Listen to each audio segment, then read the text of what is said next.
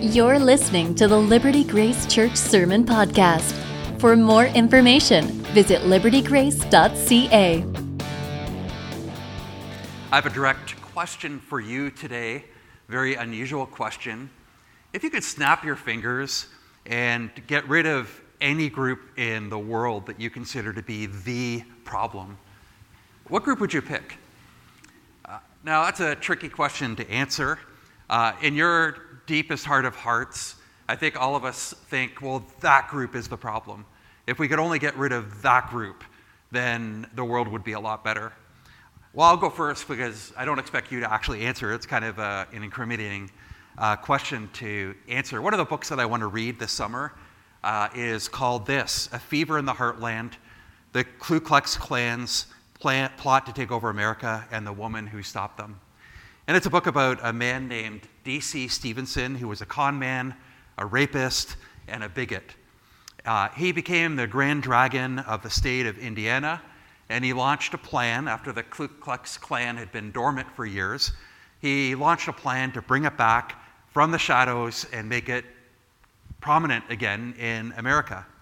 And he recruited judges, pastors, prosecutors, governors, and senators, and he arranged that they would all communicate this message of intolerance and bigotry and make it acceptable within society again.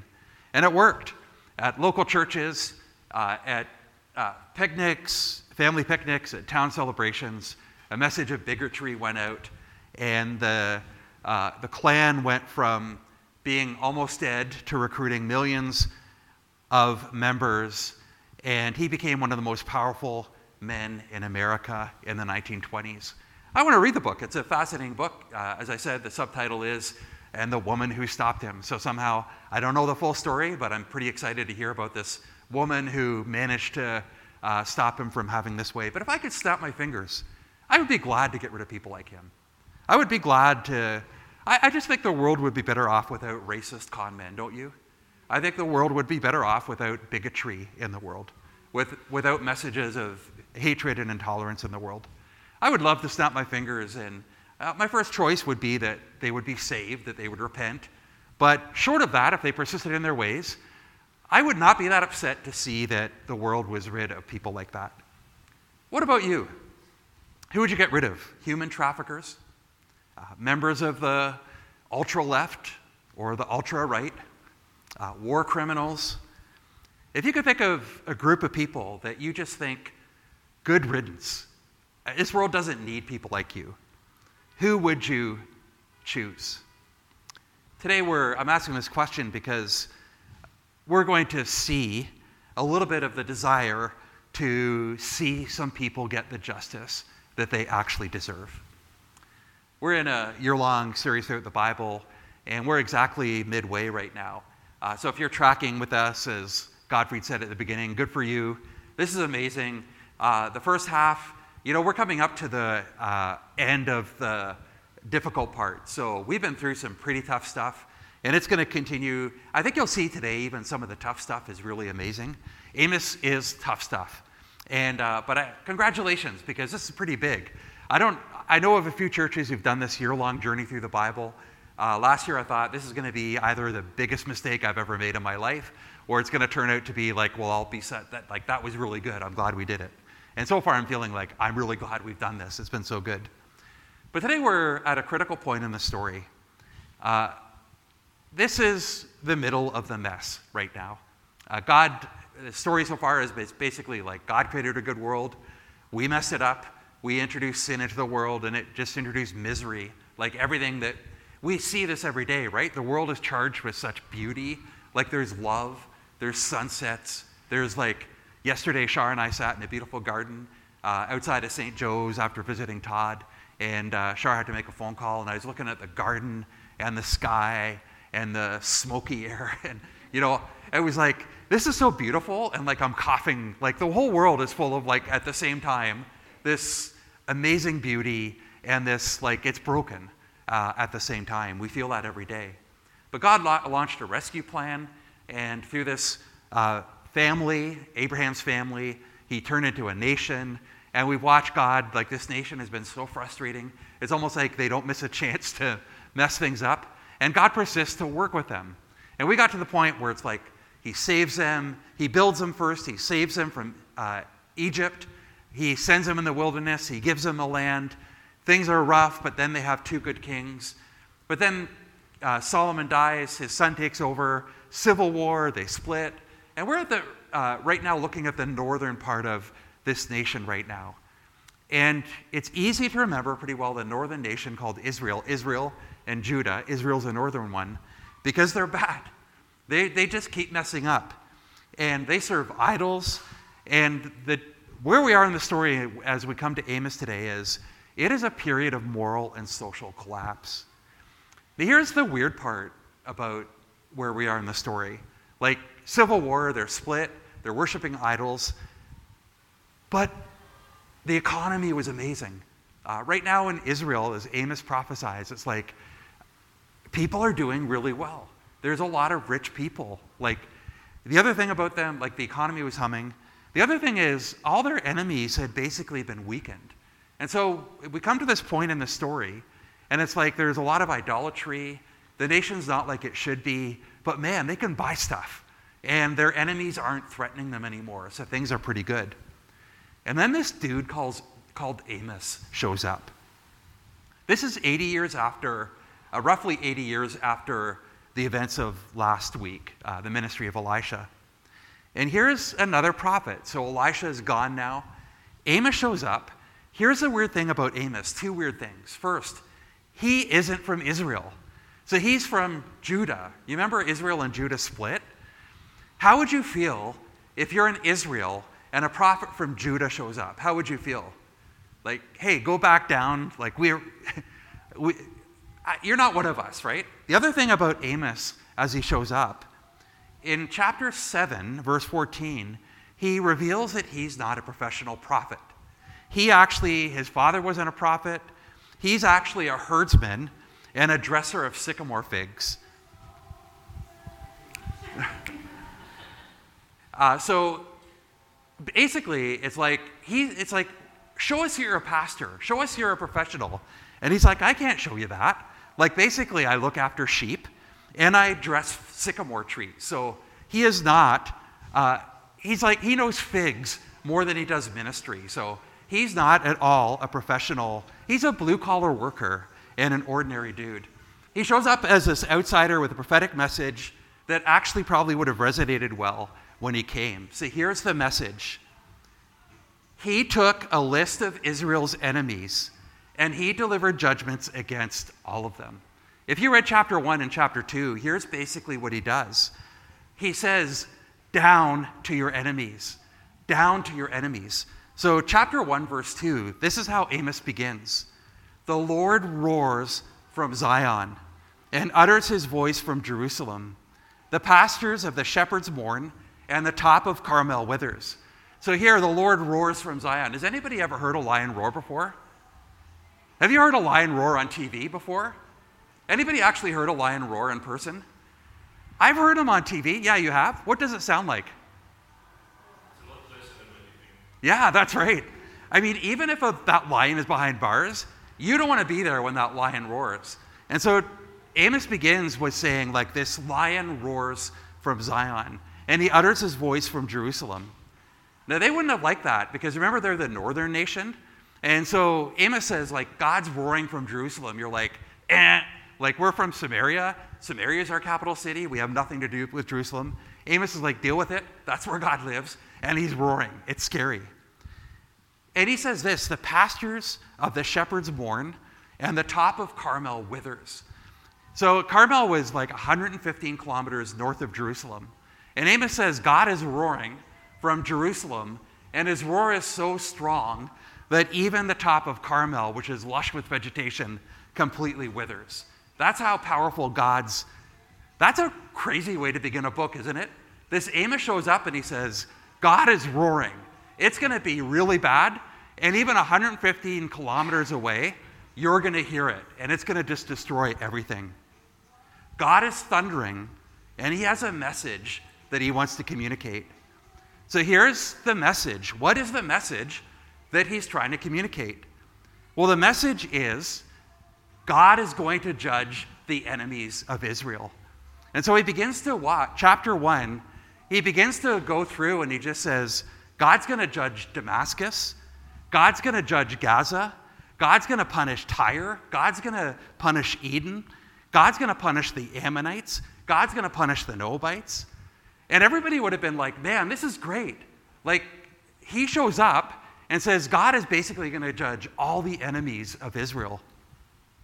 I want you to picture, if I put on my Toronto Maple Leafs jersey, if I got on a train and went to Montreal, and I went to center ice of the Bell Center, and I stood in center ice in the middle of a Habs game, how do you think the crowd would react with me in my Leafs jersey there? Yeah, how would they react? And then what if I started saying, Detroit's going down, Chicago's going down, the Bruins are going down? And then how do you think the crowd would react at that point? They'd be a little bit confused, right? And if I said, the Leafs are going down, I think I would get a standing ovation there at that point. That's exactly what's happening here. He is basically saying, though, this is going to be the situation here. He begins with a devastating critique of Israel's enemies, including his own country. Remember, everyone's like, this is great. He's actually condemning all of our enemies. And then in chapter 2, verse 6, he says this, "Thus says the Lord, for 3 transgressions of Israel, and for 4, I will not revoke the punishment." So what is he saying? Everyone's like, yeah, like our enemies are going down. And then he says, and you guys are going down. Okay, so imagine the hush that would have fallen over the crowd at that point. We were with you when Chicago was going down, when Boston was going down, when the Leafs are going down. But wait a minute, now you're saying we're going down? This would have been a shock. Amos went from condemning Israel's enemies to actually condemning Israel themselves. All along, he's been drawing the circle, and now he says, basically, you guys are in the bullseye of the circle. This would have been a devastating moment, an awkward moment. I picture the crowd listening to Amos at that point would have said, like, we like this guy up till now, but now we're not going to listen anymore because this is bad. This would be like somebody showing up and saying, in Ukraine, and saying, Putin is bad. Can I get an amen? Like, and all the Ukrainians are going, Putin is bad. And by the way, the Taliban in Afghanistan is bad. And everyone's like, yeah, not our concern as much, but we'll get on board with that. Like Putin, Afghanistan, the Taliban, we're down with that. And then the guy saying, and you Ukrainians, you're pretty bad too. Like, we got a problem with you. You guys are in the same category. You're under God's judgment too. I think the Ukrainians would be like, whoa, time out. Can we just go back to Putin and Afghanistan? Like, we're okay with that, but what are you doing picking on us? This is not cool. Amos is telling us something. What if the problem, he's saying, isn't just the KKK? What if the problem isn't just the human traffickers? What if we are just as bad?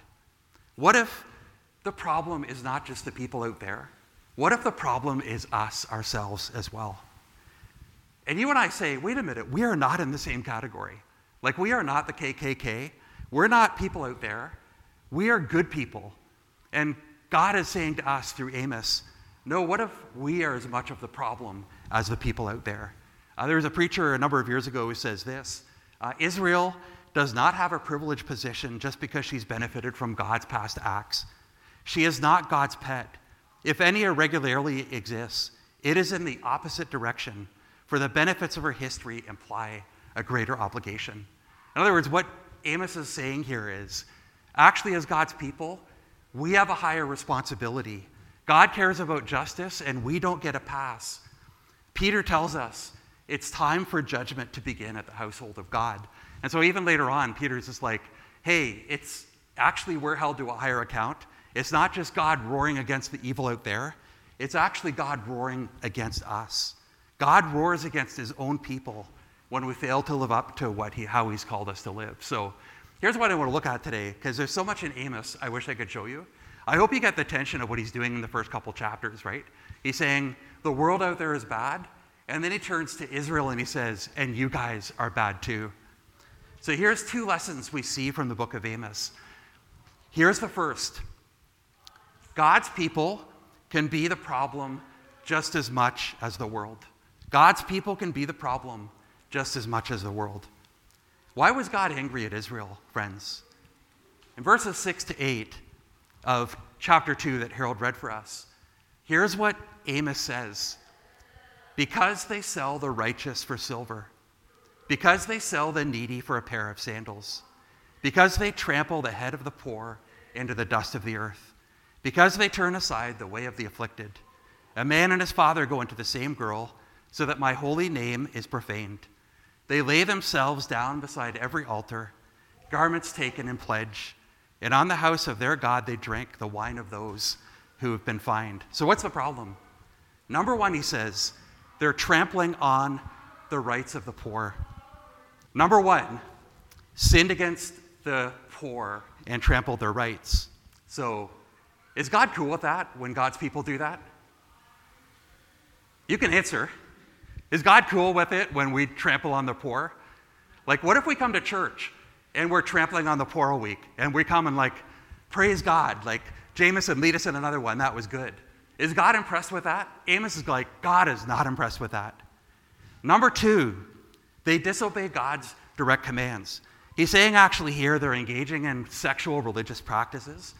They're adopting the sexual values of the world and they brought them into church. And Amos says basically, hey guys, God is not cool with this. You're just acting like the world out there. And then even worse, he says in the very house of God, they're perverting worship by going on drinking binges in the middle of worship. And here are what they're saying. God cares very much about our relationship with him. God cares very much that we love and serve him. But Amos is clear. God also cares about issues of justice. God cares about how we treat the poor. God cares about our sex lives too. We will not escape God's judgment just because we call ourselves Christians. Later on in the book of Amos, in chapter 5, he basically says, and you guys don't get a pass just because you go to church. He says, I despise your feasts. I take no delight in your solemn assemblies. Even though you offer me your burnt and grain offerings, I will not accept them, and the peace offerings of your fattened animals, I will not look at them. Take away from me the noise of your songs, to the melody of your harps, I will not listen. And so what he says here is, like, you guys are trampling on the poor. Like, you guys are getting drunk when you come to worship me. I don't care how great a church service you have. I'm not impressed. I'm just not into it. Like, I detest your church services, he says. I want nothing to do with your songs. Here is what he's saying. God hates when we engage in religious practices externally while our hearts are far from him. In fact, God is saying to us today, I think a real challenge. Friends, we'd better look in the mirror. I was preparing this week and thinking, this is a really hard message. And Amos goes on for chapter after chapter after chapter and says this. And I began to think, like, what does this mean for us today? You know, I think the people back then would have said, like, we're actually really good people. We're doing all the things, like, we're trying to serve God. Yeah, we have a bit of idols here, but I don't think it's that big a deal. And God looks up and says, it's a very big deal. I have to ask, what would God say to us today? Where would God say, you know what, you guys claim to be believers, but you're just not living like you should? Have we mistreated the poor? Are there ways in which we've adopted the values of this world and we're just living that way even though we know it's contrary to what he said? When are we making worship about us rather than him? And you and I say, I was thinking this week, somebody was saying, like, you know, some of our biggest pastors in North America have been shown to be complete hypocrites. And it's almost like the bigger the name, one after another has fallen. For a while it was like, okay, there's a couple bad apples in every group.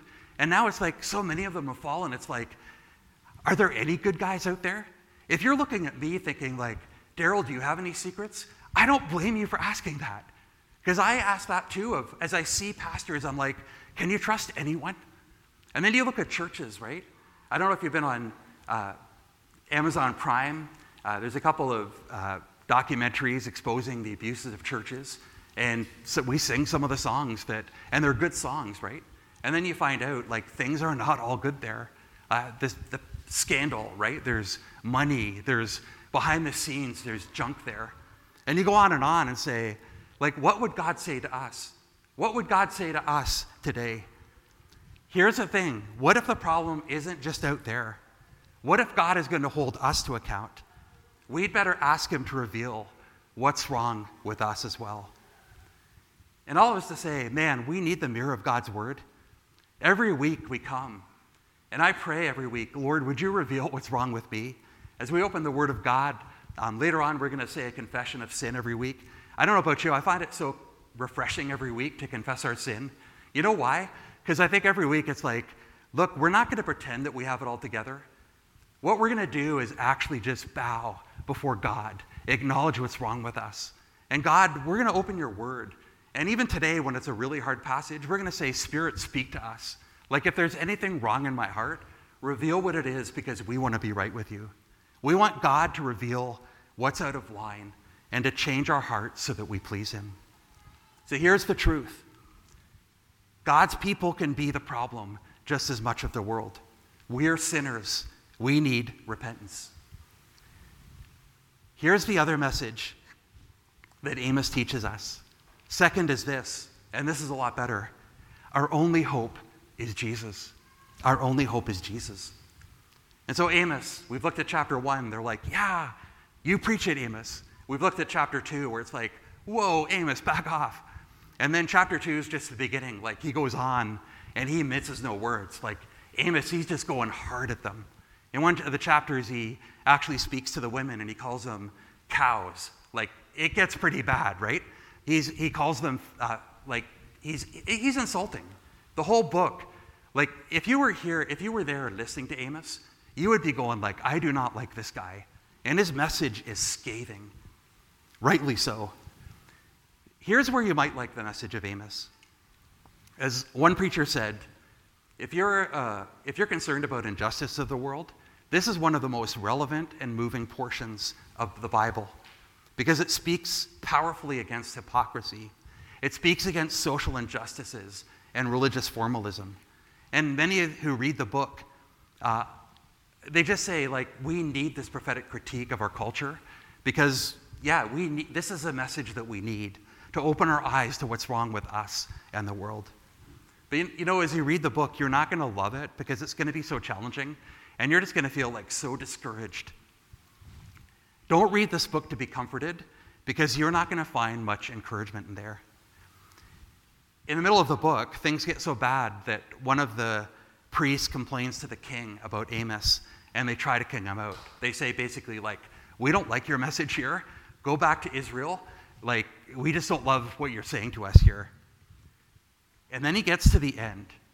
The last chapter, if you read chapter 9, the heading on there is, see if you like the title. Like, he's been going on after them hard for a long time. The last chapter in chapter 9, the chapter title is called The Destruction of Israel. So, yeah, like, do you like his message here? He's scathing. But he gets to the very end, and here's how he wraps up his message to Israel. In chapter 9, verse 11, he says, in that day, and he's been speaking of the day of the Lord, and here he says, in that day I will raise up the booth of David that is fallen. I will repair its breaches. I will raise up its ruins. I will rebuild it as in the days of old.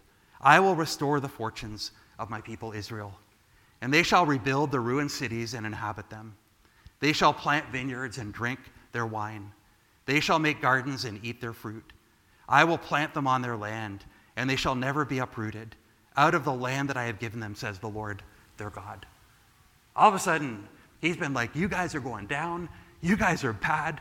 Like, God's going to destroy you. Like, you just abuse the poor. You think you get a pass because you go to church. God's going to judge you. God's going to judge the other worlds, but you guys are just as bad. And at the end, he says, here's our hope. There is going to be a day when God shows up, and it's not going to be to judge. It's like, wait a minute, is God still destroying us? Oh, yeah, no, I meant that part. Like, I totally meant that part. Like, you guys are going to be exiled in punishment for your sins. Like, it's going to be bad. But he looks beyond that and he says, there's hope. And here's the hope. There is going to be a day that God visits you, and it's not going to be a day of judgment. It's going to be a day of restoration. In verse 11, he says, you remember earlier God promised that he would always have a king on David's throne? He says, God's going to repair the booth of David that's fallen. Like, basically, the throne of David is not occupied by a good king. I'm going to fix that. He says, I'm going to bring unity among the nations. I'm actually going to restore the earth. I'm going to bring an end to the insecurity that plagues us today. The scope of the restoration is astounding, and God says he will do it. And here's the dual message of Amos. On one hand, he's saying, guys, we're God's people. We don't get a pass when we do evil. We've got to look hard in the mirror, because God will judge us if we're just playing religious games. On one hand, he's saying, guys, don't think you get a pass just because you go to church. Like, honestly, turn to him. Repent of your sins. Don't be like a one-day-a-week Christian and live the rest of the week the way you like. God will judge that. And then right at the end, after you're sick and tired of him saying that, he says this, let me tell you who our hope is. His name is Jesus. He one day will restore everything that's broken. You know, like, you and I will get it wrong. We will mess up so often. It'll get so bad sometimes that we'll look at ourselves and say, really, is this legit? Like, are we actually the real thing? Or is this all bogus? But he says, if you look to Jesus, you'll never have to answer. You'll never have to answer that question or even ask that question. You'll say, this is legit. Jesus is real. You know, imagine today if you went down the road and there was a guy by the GO station down the road here, and he was playing Mozart. But it's like, you've heard cats that sounded better, like that made better music than him. Like, you're listening to him and you're like, I hate Mozart. Like, that is awful. Like, I never want to hear Mozart again. Mozart is a terrible musician. Well, you know, the reality is, the problem isn't Mozart. Mozart is one of the greatest composers who ever lived. The problem is you need a better performer. We're the church. And so many times we get it wrong. We're trying to play the song of Jesus, and it sounds like, honestly, a cat could do a better job than the church sometimes. But our hope isn't in the church. Somebody once used to say, like, the hope of the world is the church. I used to hate that every time I heard that. That guy, by the way, is now disqualified for sexual indiscretions. He said the hope of the world is the church. Thank God the hope of the world isn't the church. The hope of the world is Jesus. Our only hope is him. We get it wrong. Look to Jesus, friends. He will, let's repent, let's turn to him, but let's put our hope not in ourselves, but in the only one who will get it right, the only one who's going to restore this world. His name is Jesus. He is our hope. And so, Father, this is a hard message for us to hear. As I've been preparing this week, I've just been thinking about how hard it is to stand up and preach. I love preaching comforting messages. I don't love yelling over, like a yelling guy, and especially when it's a message of that's already convicting, Lord. This is just hard. I've been thinking this week about all the ways that Amos would look at my life. And I'm busy pointing the finger at the KKK and other people. And I kind of wonder if Amos would look at my life and look at the ways that I'm letting you down and say, how dare you, Daryl? How dare you look at the world and think the world out there is the problem? Let's have a look at your life. Let's have a look at all the ways that you're letting me down. And so, Lord, we stand convicted today. Later on, we're going to confess our sins to you. Lord, we confess we have sinned. We are not the church that we should be. We have not loved others as ourselves. Lord, we're quick to pass by the homeless person on the street and not even think twice about them. Lord, sometimes we come into church on Sunday and we sing, and then we go out and live however we want all week. Lord, we stand condemned. But our hope is Jesus. Lord, we come today realizing we need a Savior. I pray that you would help us, on one hand, to sing the song better. I pray, on one hand, that you would turn us away from our sins. Lord, I pray that you would fix the sinful part of our hearts so that we would love you wholly and fully. But Lord, in the end, our hope is not our own righteousness. Our hope is Jesus. I pray that we would turn to him and put our hope in him, never be disappointed or surprised by the failures of other Christians, but always be placing our hope in the one who will never let us down. So, Father, this is the message of Amos, the message I needed here. I pray that you would teach it to us by your Spirit. We pray in Jesus' name. Amen.